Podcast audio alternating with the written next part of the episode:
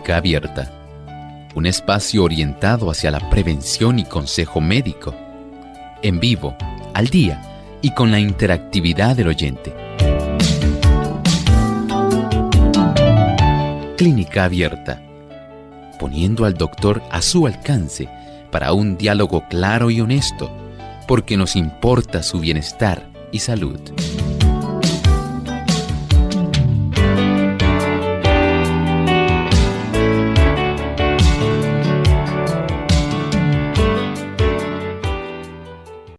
Puede aparecer una llaga o lesión en la piel que sea elevada y de color rojo a púrpura rojizo o algún tipo de tumor macizo elevado con vasos sanguíneos. Hoy en Clínica Abierta vamos a estar hablando acerca del hemangioma.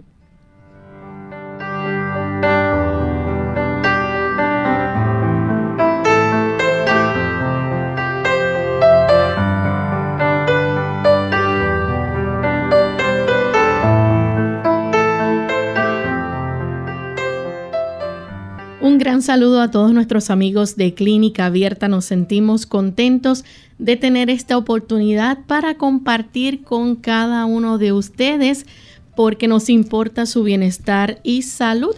Hoy vamos a estar compartiendo un tema muy interesante y que esperamos que cada uno de ustedes pueda no solamente disfrutar, sino también aprender y compartir con otros la buena información que aquí en Clínica Abierta se brinda. Queremos enviar saludos a todas aquellas personas que nos sintonizan en diferentes partes del mundo. Sabemos que nuestro programa o nuestra señal llega a muchos lugares y también a través de las redes sociales y el Internet podemos llegar a muchos hogares, oficinas, autos, empresas, restaurantes. En muchos lugares se escucha nuestro programa de clínica abierta. Así que para cada persona que nos escucha, agradecemos esa sintonía que nos brinda y esperamos que puedan disfrutar del programa en el día de hoy. ¿Cómo se siente hoy, doctor? Muy bien. ¿Y Lorraine? Muy bien también. Gracias al Señor, estamos aquí en compañía de nuestro equipo técnico y de tan buenos amigos que nos acompañan en esta jornada de salud. Y queremos, antes de comenzar a discutir nuestro tema, compartir el pensamiento saludable de hoy. Los que no usan sus extremidades todos los días notarán que se sienten débiles cuando tratan de hacer ejercicio. Las venas y los músculos no están en condiciones de cumplir su función y mantener toda la maquinaria en saludable acción, cada órgano cumpliendo su parte. Los miembros se fortalecen con el uso. Un ejercicio moderado cada día impartirá fuerza a los músculos que sin ejercicio se ponen flácidos y endebles. Por medio del ejercicio activo y diario, al aire libre, el hígado, los riñones y los pulmones también se fortalecerán para hacer su trabajo. La ley de la vida es la actividad. Nadie puede mantener la salud estando inactivo. Nadie puede sencillamente por estar sentado tener una buena salud. Sí, entendemos que hay personas que tienen un trabajo que es más bien de tipo sedentario. Pero lo cierto es que nadie puede vivir sin poner en función todos los diferentes órganos del cuerpo y especialmente los músculos. Estos ayudarán mediante el libre ejercicio de los mismos, el que usted y yo podamos tener una circulación que lleve todos los nutrimentos que son requeridos y por supuesto que también saque aquellos productos que ya son inservibles, que son desechos. Usted puede hacer más por su salud de lo que usted piensa. Comience a moverse Muévase cada día, ejercítese, ayude para que todo su sistema se mantenga saludable. Así es. Y queremos aprovechar también para enviar saludos a nuestros amigos en Venezuela que nos sintonizan a través de diferentes emisoras. Entre ellos queremos mencionar la red de la voz internacional. Nos escuchan a través del 106.9 FM en punto fijo. También en coro a través de 106.1 FM. También en Dabajuro, en Churuguara en Cumarevo a través del 101.9, la red de Viene FM que incluyen las emisoras del 95.7 FM en Valera, 107.3 en Socopó, 96.5 en Guayana, 102.3 en Barinas, 104.1 en Mérida, 106.1 en San Cristóbal, 95.1 en Guanaré, viene Puerto Ordaz, viene Ciudad Bolívar, viene 98.5 FM en el Vigía, Estado de Mérida, también a través del 101.1 en Omega FM, Maturín, Venezuela, Radio Tepuy, 106.9 FM, Santa Elena, Guairén, en la Gran Sabana de Venezuela, y Vida 100.7 FM en Maracay, Estado de Aragua.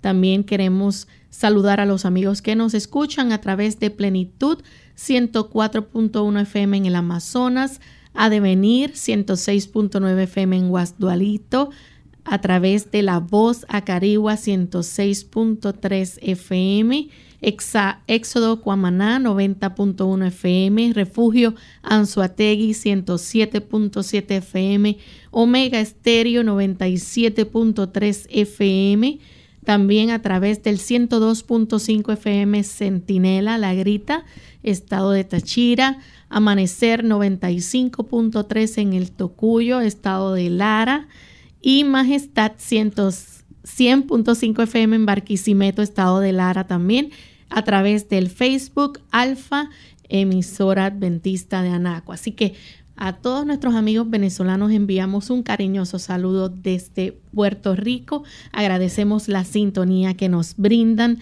todas estas personas también que nos ayudan a través de estas emisoras en el país de Venezuela y nos permiten hacer posible de que puedan sintonizar nuestro programa allá. Así que gracias por su labor y por hacer este trabajo tan especial.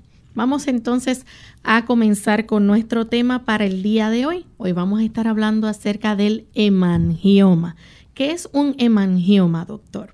Bueno, estamos hablando de un tumor. Usted dirá, doctor, un tumor, sí. Es un tumor vascular que es benigno. Aquí no tenemos un tipo de malignidad y este tipo de tumor vascular benigno se está derivando, se origina dentro de las células que tenemos en diferentes tipos, pero son las células que tienen que ver con nuestros vasos sanguíneos. Y eso es muy importante. Así que este tipo de acumulación anormal de vasos sanguíneos puede ocurrir en diferentes partes, pero tengan en mente que es un tumor vascular benigno. ¿Y hay alguna causa específica para que se desarrolle este tipo de tumor o algunas causas que puedan hacer que se desarrolle? Bueno, en realidad podemos decir que hay dentro de este tipo de manifestación, básicamente podemos encontrar que es algo que ya viene presente al nacer. O sea, esto no es que el niño hizo, porque esto es más común, ¿verdad? En la piel y en los órganos internos. Pero generalmente en la superficie del cuerpo es donde más se aprecian. Digamos que ustedes de esas personas que dicen, ah, pues cuando mi hijo nació, él se había, se le veía una formación que parecía como una frambuesa así en la cabecita. Me acuerdo que la tenía en el cuero cabelludo. Otros pueden decir, pues yo he visto personas que la tienen en el antebrazo y se ven así bien rojitas, eh, ese color parecido a esa formación como si fuera una frambuesita. No tiene que ser muy elevada, puede ser bastante plana, pero ocurre más en la niñez, pero no hay una causa directamente.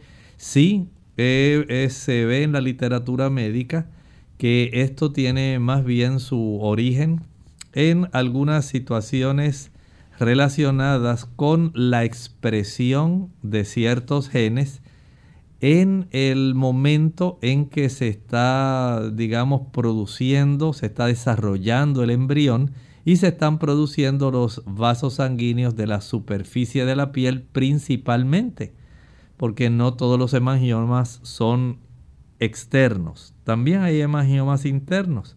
Desde ese punto de vista podemos decir que aunque todavía no podemos precisar la causa, sí entendemos que tienen una situación donde abundan más en el momento cercano al nacimiento.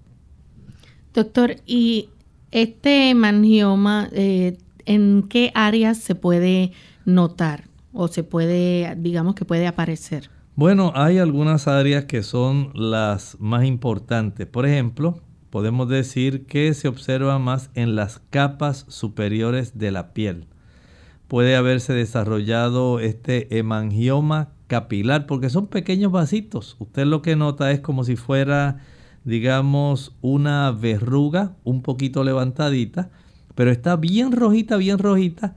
Y cuando usted mira, esta persona la puede tener, puede ser en la frente, la puede tener en los pómulos, puede ser en el cuello, la puede tener en el antebrazo, en el cuero cabelludo y puede ser variable la, el diámetro, la distribución.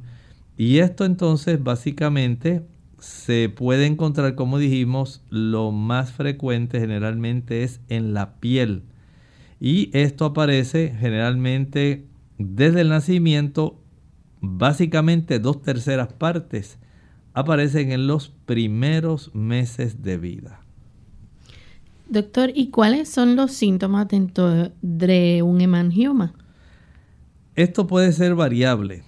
Algunas personas sencillamente lo que van a estar manifestando es esa lesión que está un poquito elevadita, que va de un color bien rojo y puede ser que llegue hasta un color púrpura, así algo rojizo. Por eso las personas dicen, pues mira, tiene forma básicamente color de una frambuesa y es así bien rojito eh, no necesariamente muy levantadito, pero puede estar, eh, a, veces se ve más bien redondeado, eh, que las personas se preocupan y más cuando un niño nace y usted le observa esta formación, digamos, en la zona de su área facial.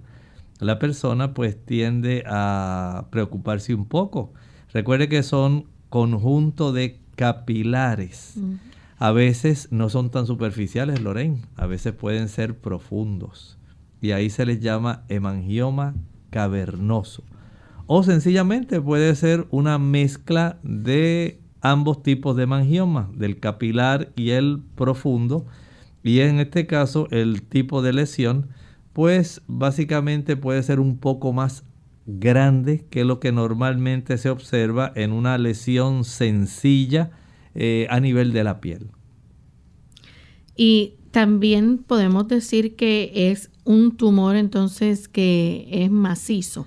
Sí, porque digamos están bien juntitos todos esos capilares eh, que están ahí y le dan, eh, por ser básicamente transparentes, son muchos capilares pequeñitos y facilitan básicamente lo que usted está viendo es esa sangre que circula, claro, usted no ve la circulación de la sangre en sí, eh, moviéndose, que uno diga, ah, pues mira, ahí se ven los glóbulos rojos que se están moviendo, ¿verdad?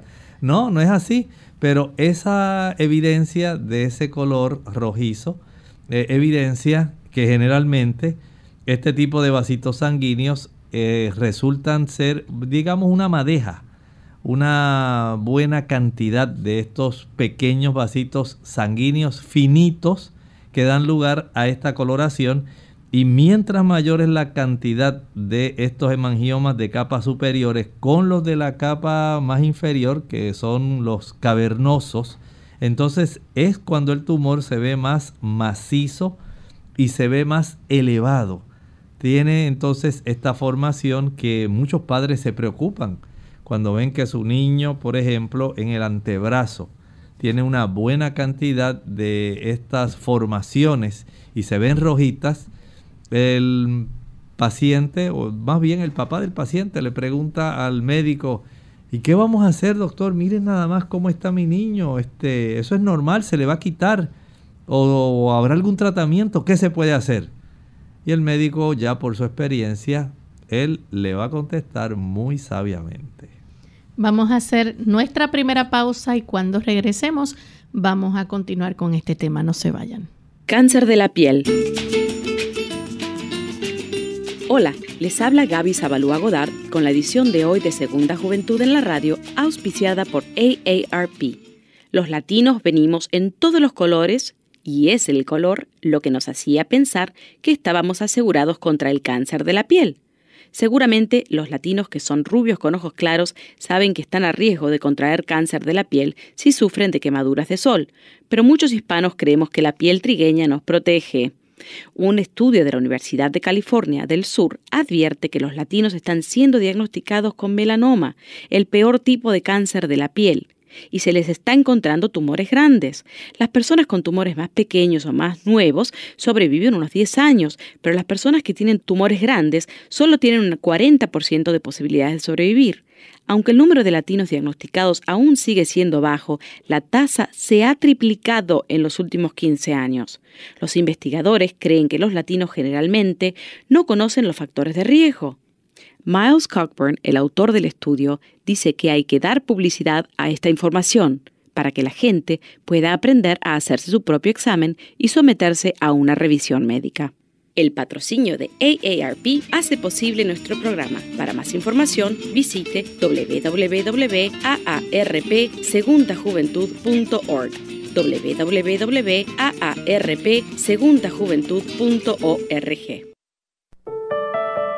La luz solar ayuda en la producción de vitamina D en la piel y destruye agentes infecciosos del ambiente también contribuye a incrementar los niveles de serotonina en el cerebro, con lo cual ayuda a combatir la depresión. Se recomienda exponernos cada día entre 15 a 30 minutos a la luz del sol, preferiblemente en horas de la mañana.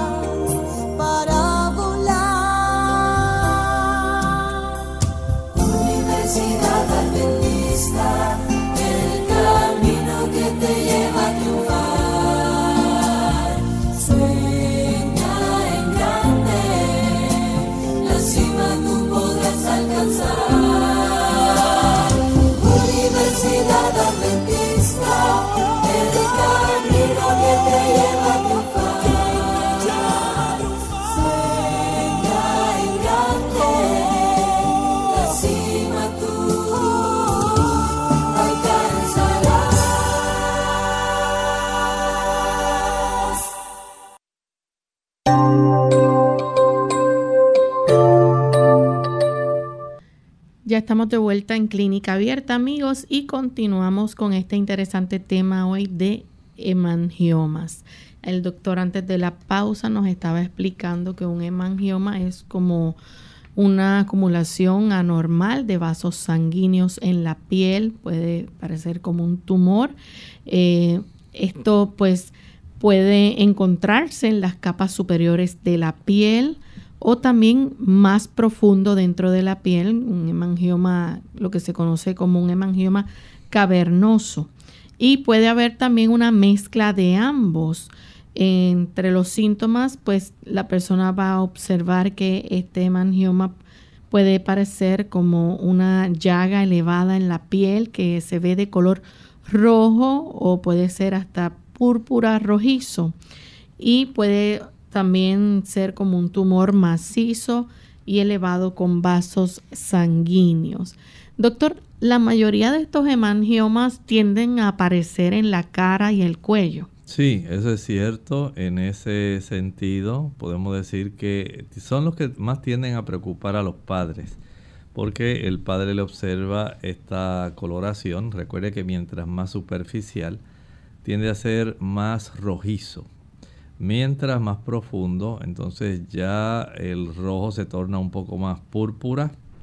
Y mientras más profundo es, a veces se observan un poco más azules.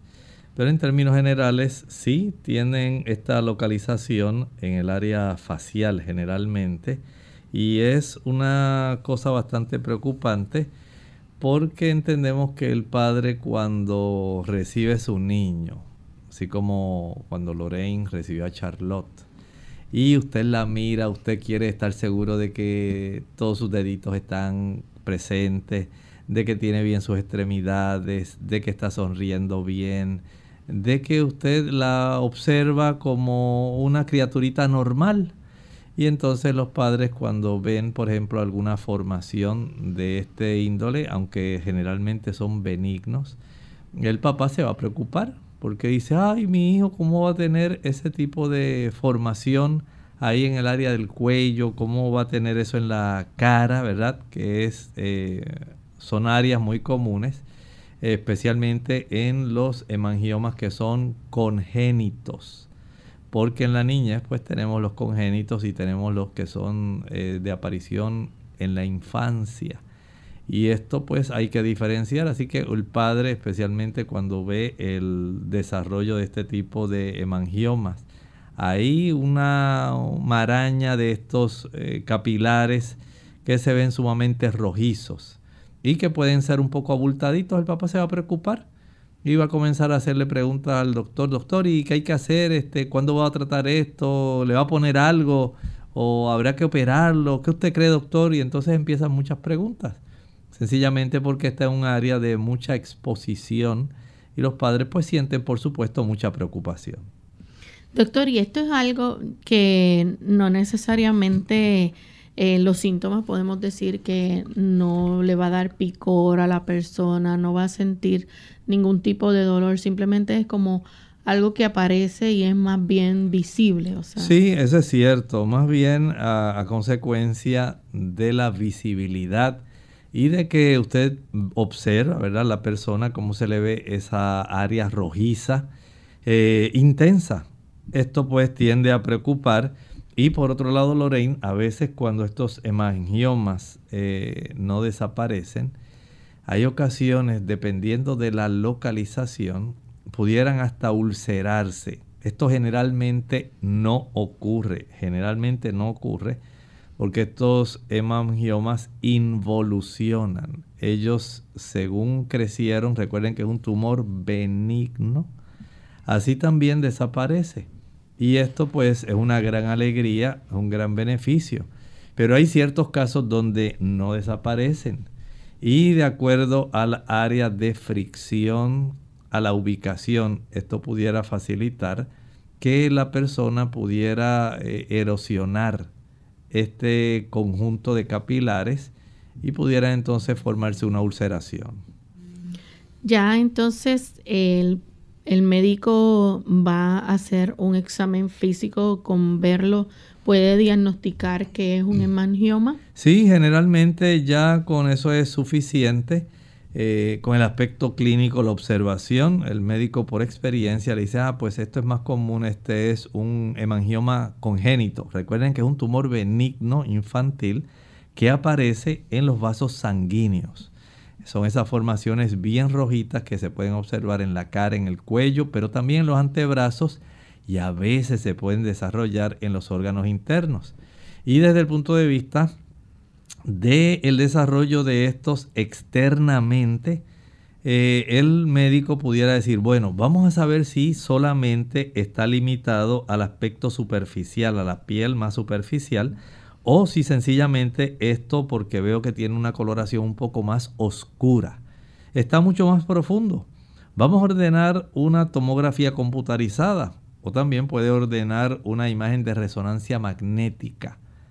Recuerde que hay clasificaciones de estos hemangiomas y aunque algunos son superficiales, hay otros que pueden tener una profundidad bastante grande en la piel, que son los cavernosos. Entonces, el tener a la disposición del médico estas imágenes para detectar si este hemangioma es profundo, es del tipo cavernoso, y saber el tipo de tratamiento, entonces se ordenan estos estudios de imágenes que pueden ser de mucha ayuda. Bien, hablando más sobre verdad este, las pruebas que se realizan, ¿ese hemangioma puede presentarse con alguna otra afección? Sí, puede ocurrir, pero son cosas poco frecuentes. Recuerden lo que hablábamos hace un momento, que estos hemangiomas pueden aparecer, por ejemplo, en áreas como la vía respiratoria. A veces esto es preocupante, a veces pueden aparecer en los párpados. Y los que crecen en los párpados a veces pueden afectar la visión. En otras ocasiones pueden aparecer incluso hasta en el hígado. Entonces, como son situaciones diferentes, eh, que pueden poner en riesgo, por ejemplo, si está en las vías aéreas superiores, puede afectar la ventilación.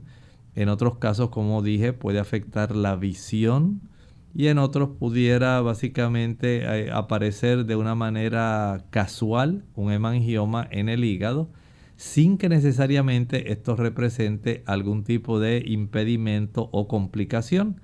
Así que hay condiciones que son poco frecuentes pero sencillamente lo que se procura es tratar de practicar algún tipo de examen para indagar si es que en realidad la aparición de este mangioma va junto con algún otro problema con el cual pudiera relacionarse. Desde ese punto de vista, una tomografía axial computarizada, una imagen de resonancia magnética nos pueden brindar mucha luz respecto a este tipo de situación la mayoría de los hemangiomas eh, no necesariamente tienen complicaciones, son pequeños y no necesitan tratamiento, ¿no? En realidad no necesitan tratamiento con frecuencia, especialmente los que son congénitos. Estos van a desaparecer por sí mismos solitos. Solitos la piel nuevamente vuelve a la normalidad. En algunos casos pudiera ser que se requiera algún tipo de láser para poder eliminar estos vasos sanguíneos que son pequeños. Generalmente sí, como estábamos hablando hace un momento, resultan ser estos hemangiomas de las capas superiores de la piel, el hemangioma de tipo capilar. Generalmente desaparece solo, aunque esté en la cara, aunque esté en el cuello, van a desaparecer.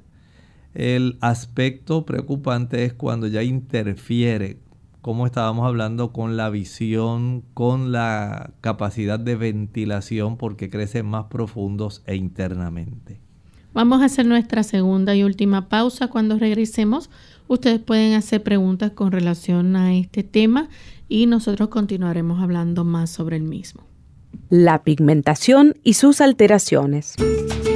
Hola, les habla Gaby Sabalua Godard en la edición de hoy de Segunda Juventud en la Radio, auspiciada por AARP. ¿Has notado cómo el color de nuestra piel cambia a medida que pasan los años? A estos cambios se los conoce como alteraciones de la pigmentación y no solo son producto de los años, sino también de enfermedades propias de la piel. Como ya ha sido demostrado, el color de nuestra tez está determinado por nuestros genes y por una combinación de pigmentos producidos en la piel, entre los que figura la melanina. Cuando la piel se expone al sol, aumenta la producción de melanina, produciendo lo que conocemos como bronceado, proceso absolutamente normal. El problema surge cuando existe un notable aumento en su cantidad oscureciendo la piel, lo cual puede ser una respuesta a alteraciones hormonales producidas por el embarazo, el uso de anticonceptivos o algunos medicamentos. El melasma, como se la conoce, es la enfermedad usualmente aparece en la frente, mejillas, sienes o barbilla como unas placas de color café oscuro. En estos casos, las personas afectadas por melasma deben utilizar filtros solares en forma continua y tratar de evitar en lo posible la exposición al sol. Igualmente, el uso de ungüentos usados regularmente y por largo tiempo pueden ayudar a aclarar las placas oscuras. Solo asegúrate de que sean recetados por un buen dermatólogo. El patrocinio de AARP hace posible nuestro programa. Para más información visite aarpsegundajuventud.org.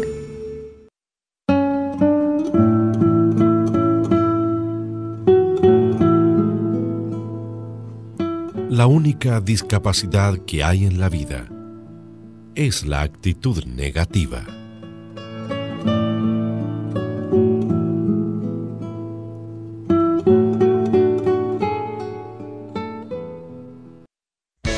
Unidos con un propósito, tu bienestar y salud. Es el momento de hacer tu pregunta llamando al 787-303-0101 para Puerto Rico, Estados Unidos 1866-920-9765 y llamadas internacionales al 787-763-7100 o al 787 282-5990. Clínica Abierta, trabajando para ti.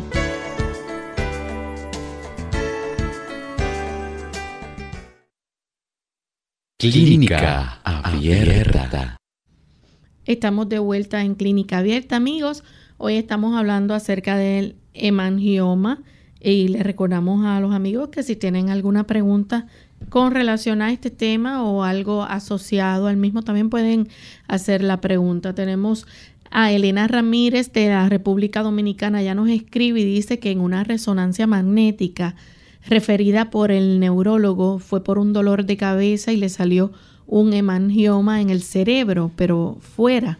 Puede haber complicaciones y cómo saber si, si fue congénito, dice ella. Bueno, en realidad son situaciones difíciles de uno saber si esto fue congénito o no. Eh, pudiera haber sido algo fortuito, pero eh, hay que entender que hay algunos hemangiomas que son inducidos por algunos medicamentos, como por ejemplo el empagliflozin. Este eh, básicamente puede estimular a que se pueda desarrollar y esto se puede digamos adjudicar pero si usted no lo utilizó el empagliflozin usted dice bueno probablemente fue algo más bien fortuito algo que como ocurre con algunos pacientes hay pacientes por ejemplo que nunca se han practicado digamos una radiografía de pecho sencilla y sale un granuloma y el paciente no tiene ninguna sintomatología, ningún tipo de situación, eh, este tipo de manifestación, como dijimos, es un tipo de tumor benigno. No, si no salió ahí en esta resonancia de que estuviera comprimiendo, de que fuera un tamaño grandísimo, en realidad no creo que sea algo sumamente preocupante, eh, excepto, ¿verdad? por la ubicación que no especifica, dice solamente que fue fuera. O sea que no sabemos si es en el área de las meninges, que es bastante vascular, que está justamente en la capa más superficial eh, que queda casi en contacto con el cerebro. Eso pudiera estar en esa zona. Pero si no es un tamaño significativo, básicamente si el neurólogo no le hizo algún hincapié, pues no se preocupe en ese aspecto. Bien, tenemos a la señora Sánchez que llama desde Trujillo Alto. Vamos a escuchar la pregunta. Adelante, señora Sánchez. Ajá. Buenos días, doctor. Dios le bendiga. Buenos días, amén. Yo, a mí me salió uno, pero en el brazo los tengo, pero chiquitito. En los brazos, en los muslos, lo, tengo también algunos en los pies, eh, pero el, el, que tengo en el brazo está bien grandecito y algunas veces me duele y me bota sangre. Como no, ayudamos, mire, tal como estábamos hablando, a veces el uso de láser puede ser de mucha ayuda. Eh, en otras ocasiones hay medicamentos que el médico le puede recomendar para poder ayudarlo. Por supuesto no son medicamentos naturales, son medicamentos farmacológicos como los beta bloqueadores que pueden ayudar a reducir el tamaño de un hemangioma. Como estábamos hablando y vemos que hubo una de, de, nuestra amiga Elena Ramírez de la República Dominicana que nos presentó este tipo de hemangioma que se le encontró ahí en su, un hallazgo, ¿verdad? En su cráneo, o más bien, digamos, en la parte interna. Podemos decir que todo depende de, como estábamos hablando, del tamaño a veces, eh, especialmente si es un tipo de mangioma cavernoso, de los que son profundos, pero a nivel de la piel se puede utilizar y tal vez pueda ser eh, el beneficio suyo, eh, señora Sánchez, de que el uso de los beta bloqueadores, a veces las inyecciones con esteroides también pueden ayudar, o sencillamente la aplicación de láser. Tenemos entonces a Carmen desde Cataño. Adelante, Carmen. Sí, muy buenos días. Eh, yo tengo varios hemangiomas en el abdomen, los muslos y también en las vértebras centrales de, la columna vertebral. Ok, este tipo de situación, tal como dijimos, si son de los pequeñitos, ya en el adulto pues no van a desaparecer como ocurre en el caso de los que son congénitos. En los casos de los infantes, eh, a veces puede durar más tiempo. Desaparecen, pero en otros casos quedan. Ya en el adulto no van a desaparecer espontáneamente. Ahí hay que trabajar, como estábamos hablando, dependiendo de la ubicación. Si son superficiales, se puede trabajar con láser. A veces, si son profundos, se puede trabajar con láser más algunos eh, esteroides o con algún tipo de beta bloqueador. Esto sería lo más eh, prudente, dado que el cuerpo responde, en el tratamiento responde bastante bien. Pero si son, algunas personas le salen muchos pequeñitos, especialmente en la pared abdominal anterior, en el área del abdomen. Y en esa zona eh, a veces usted notará que comienzan a cambiar tornan un color más café, más oscuro y dejan de ser rojizos. A veces hay formaciones que ocurre eh, de esta manera, pero exclusivamente si son de los rojitos intensos o a veces eh, rojo purpúreo, pudiera entonces ya requerir el uso del láser para poder estéticamente eh, hacer desaparecer esto. Tenemos a Gelda que llama de la República Dominicana. Adelante Gelda con la pregunta. Y saludo para ustedes, Dios les bendiga. Eh, doctor, en el 2002 me hicieron una operación de la carótida o parótida, qué sé yo. Eh, me encontraron que yo tenía un adenoma quístico eh, pero me diagnosticaron que era benigno. Eh, gracias a Dios por mi forma de comer, eh, no me ha salido esa porque podía estar llena de, de esas pelotas. Pero hace como casi dos años noté que tengo como una pelotita en un brazo, en el brazo derecho no ha crecido mucho, pero no tiene ningún color. Y fui al cardiólogo y él palpó y como que estaba, dice, tú no tomas aspirina, porque yo no tomo muchas cosas. Yo tengo una pastilla para la taquicardia, pero yo no tomo muchísimas cosas. Yo lo que como es para vivir.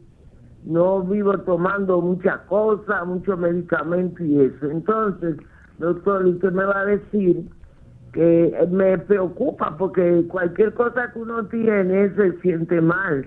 Y ahora yo nací, según el médico, yo nací con un problema de gastritis. Y siento ahora cuando yo levanto como algo muy pesado o pesado, siento como que me estoy como partiendo en dos. Y me hicieron un, estudio, ahora día no lo he podido llevar al médico, después se lo voy a comunicar a usted. Eh, según yo pude notar, no salió muy bien. Entonces me dirá. Muchas gracias. Muchas gracias. Mire, en relación a lo que usted manifestó que había desarrollado ese tipo de adenoma pituitario, este tipo de eh, tumores que se desarrollan en la base de esta glándula que tenemos en la base del cerebro, generalmente con tratamiento ellos pueden eh, involucionar, se normaliza el funcionamiento hay personas que solamente se le da seguimiento asegurándose de que todas las funciones de la glándula estén normales. Pero eso en realidad no tiene mucha relación eh, directamente con que usted tenga esos dolores articulares en este momento o sienta que se va a partir en dos. Ya hay situaciones eh, adicionales si ya usted sobrepasó todo el evento del desarrollo y el tratamiento de este problema que nos refirió al principio de su exposición, es probable que ya no tenga una relación directa, sino más bien, como usted decía, este asunto de la artritis que usted ya heredó, una tendencia, pudiera ser lo que más le está afectando. Recuerde que la artritis no solamente da en las articulaciones. También puede afectar los tejidos blandos, puede afectar los músculos e incluso afecta intestinos y puede tener cierto grado de efecto sobre la zona de nuestros ojos. Recuerde que son condiciones donde el sistema inmunológico no está funcionando bien ataca diversas áreas del cuerpo, pero no está limitado solamente a la zona articular. Tenemos otra llamada de Giselda, ella se comunica de la República Dominicana. Giselda, buen día. buenos días. Yo eh, estoy llamando porque yo tengo uno antiguo en el cuello, tengo varios, he ido donde varios cirujanos me dicen que me quieren hacer cirugía para, o sea, traérmelo para Dios. yo, a veces me duele, me duele como la parte de atrás, el lado derecho de la espalda, que es la parte alta, más o menos por donde estaba ubicado el pulmón. Yo me he hecho eh, eh, radiografía de pulmón y no me sale, o sea, cicatriz sí, pero porque me han dado, me han, he tenido eh, ciertas crisis, según los neumólogos. Entonces yo quisiera saber si eso será profundo o si debo hacerme la biopsia. Gisela, o, medicamento, eso fueron, dígame. Disculpe Gisela la interrupción. Solamente necesito que me repita porque no alcanzo a relacionar. Entendí como que era superficial en la espalda, pero después me habló del pulmón. ¿Usted pudiera clarificarme? no es nada de pulmón. Yo le digo que me duele la parte, que siento molestia en la parte de la espalda, pero tengo los angiomas en la parte derecha del cuello, son varios. Y a veces, cuando estoy como estresada, siento como que se ponen más grandes. Son unos cuantos realmente, son como algunos tres o cuatro. Gracias, ¿cómo no? Gracias, ¿cómo no? Mire, eh, este tipo de formaciones, aunque son benignas, Depende de la profundidad. Si son superficiales, el médico puede aplicar láser. Vaya a un dermatólogo para que le aplique láser. Pero si son profundas, que son cavernosas, ya pudiera requerir entonces un acercamiento diferente. Eh, puede tratar antes de someterse a la cirugía para removerlos que el médico trabaje con los esteroides que se pueden también inyectar y pueden ayudar para que se desaparezcan. El asunto del láser también pudiera ser algo eh, que pudiera ayudar. Eh, el asunto de la cirugía, que esté pendiente. Y como hablamos, los eh, tipos de productos, algunos medicamentos como los beta bloqueadores. O sea que tiene, antes de llegar directamente a la cirugía, ya tiene tres opciones. El láser, tiene el asunto de las inyecciones de esteroides y tiene el uso de los eh, fármacos beta bloqueadores. Si esto no le resultara, entonces ya tendría la opción, si es que es un hemangioma cavernoso profundo de la cirugía.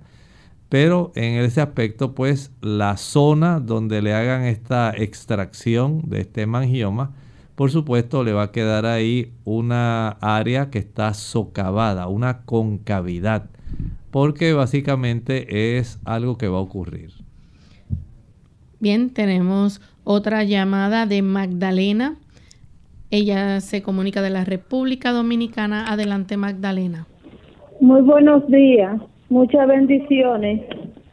Por favor, yo necesito que el doctor me ayude a, a yo sentir un poco de mejoría. Yo quisiera que el doctor me duele mucho el, el, el cuerpo y soy una persona de 55 años.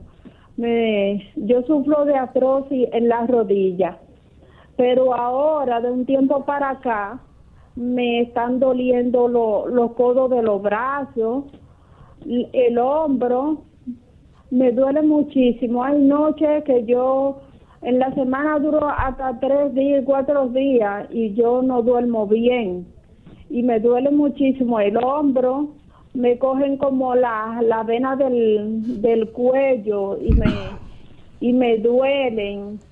Y lo, la, las manos del brazo derecho, el mismo brazo que me duele, se me altera y, y me duelen los dedos y, y, y el dedo de, de un dedo de la mano, de ese mismo brazo, no, no lo puedo como ya ha llegado como las seis de la tarde o si brego mucho con agua no puedo como cerrar la, la mano.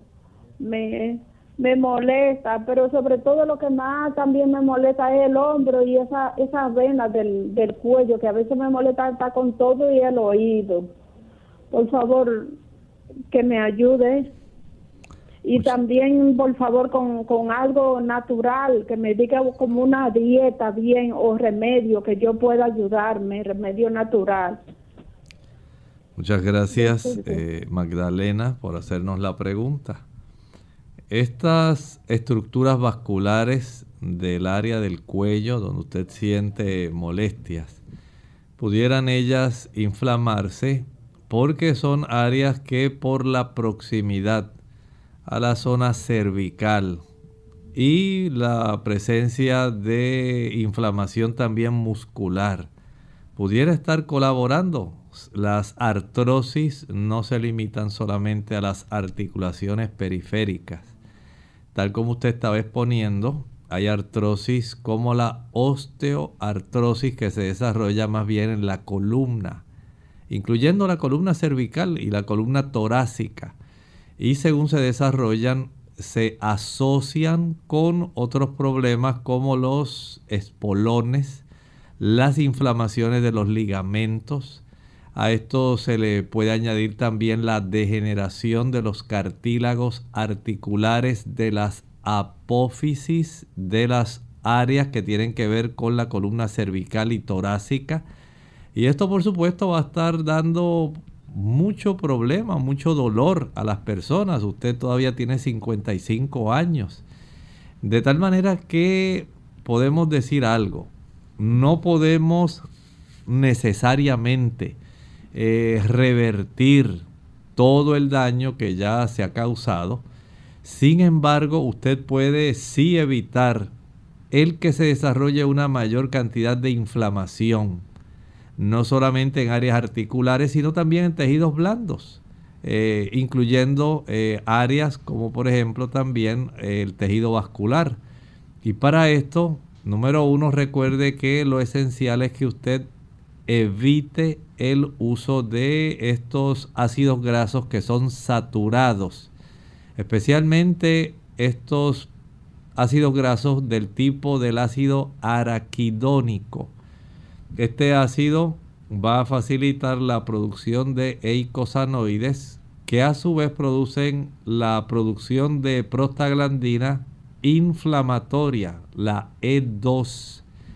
Esto va a facilitar el desarrollo de inflamación en diferentes partes de su cuerpo. Y por supuesto usted lo va a estar sintiendo con el problema de que la inflamación va a atraer por parte del sistema inmunológico una serie de reacciones que van a facilitar la destrucción de las áreas, de las zonas que estén inflamadas. Y esta destrucción, lamentablemente, no podemos tratar de revertirla una vez ya se ha desarrollado. Por eso les recomiendo que mientras esté a su alcance, si usted puede evitar el uso de la leche, mantequilla, yogur, queso, el consumo de carne, sea roja, blanca o pescado, todos esos productos contienen una buena cantidad de este tipo de ácidos grasos que facilitan la inflamación. Dejar de consumir esos productos básicamente le ayudará a reducir muchísimo el dolor y le limitará el daño que se ha ocasionado. Por supuesto, va a impedir que el daño se siga desarrollando y que sea más extenso el evitar el uso del azúcar. El azúcar es una sustancia que facilita la inflamación, trastorna también el sistema inmunológico, produciendo y facilitando el desarrollo de condiciones autoinmunes que van a facilitar entonces una mayor cantidad de daño en esas articulaciones. Evite esos dos tipos de productos estoy seguro que usted va a mejorar muchísimo. Pero debe entender que si no deja de utilizar esos productos no va a tener una mejoría real. Eh, en, relación a este aspecto vascular que usted siente en el área del cuello, puede usted aplicar algunas compresas calientes alternadas con compresas frías. El uso de compresas calientes va a relajar los músculos. El uso de la compresa fría reduce la inflamación y también ayuda a reducir el dolor. De ahí entonces que hay un gran beneficio cuando usted alterna el uso de ambos tipos de temperatura. Va a mejorar no solamente de la molestia y el dolor articular, también puede mejorar de esa inflamación que tiene en la zona del cuello. Aplique también, si le es posible, una cataplasma que puede preparar, por ejemplo, eh, combinando unas 3 onzas de carbón activado pulverizado con 3 onzas de linaza triturada Proceda a añadir agua tibia hasta que se pueda formar una pasta negra. Esta pasta la va a aplicar sobre la zona del cuello, en la zona que más le duele, donde usted tiene esas estructuras vasculares. Y una vez la aplique, puede cubrirla con un trozo de plástico y lo va a cubrir encima del plástico lo va a cubrir con una toalla gruesa seca. Esto ayudará para que esa cataplasma de carbón activado con linaza pueda estar ahí fija.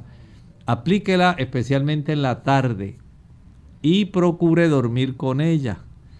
Esto ayuda para que al día siguiente usted comience a sentir una mejoría real no estoy diciendo que le va a curar su problema, pero sí va a notar que comienza a reducirse el dolor, la molestia, la inflamación, la incomodidad y se va a sentir mucho mejor.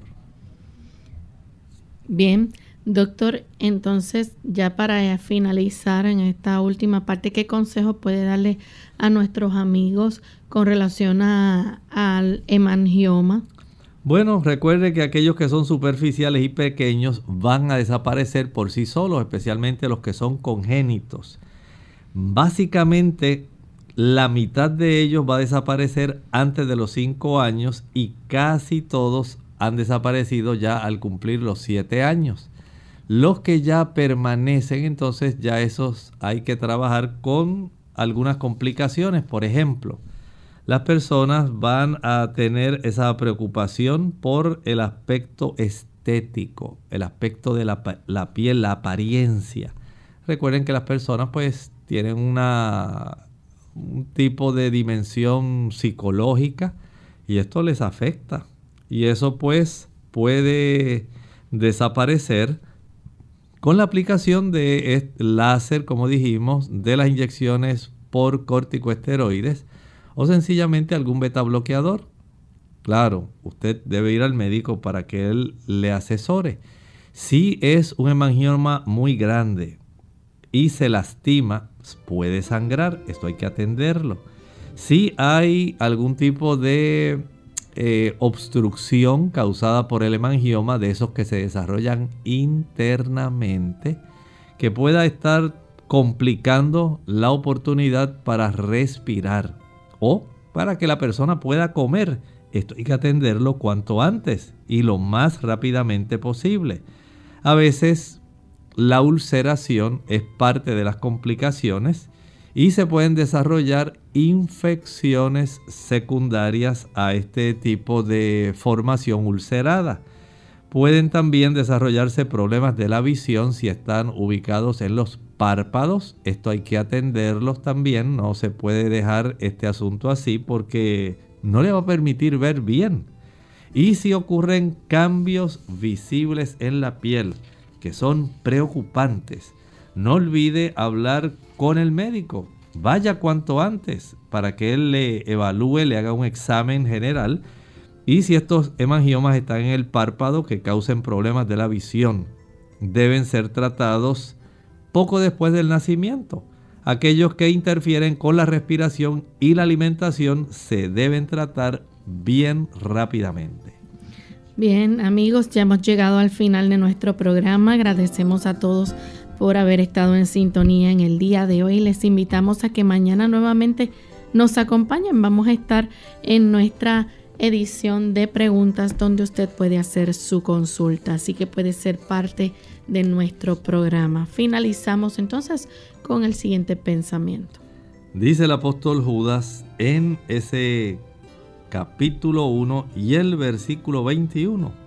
Conservaos en el amor de Dios, esperando la misericordia de nuestro Señor Jesucristo para vida eterna. Gracias a su misericordia, dice la Escritura, es que no somos consumidos, porque nunca decayeron sus misericordias, dice el libro de lamentaciones capítulo 3. Grande es su fidelidad. Nosotros nos despedimos y será entonces hasta el día de mañana. Con cariño compartieron el doctor Elmo Rodríguez Sosa y Lorraine Vázquez. Hasta la próxima.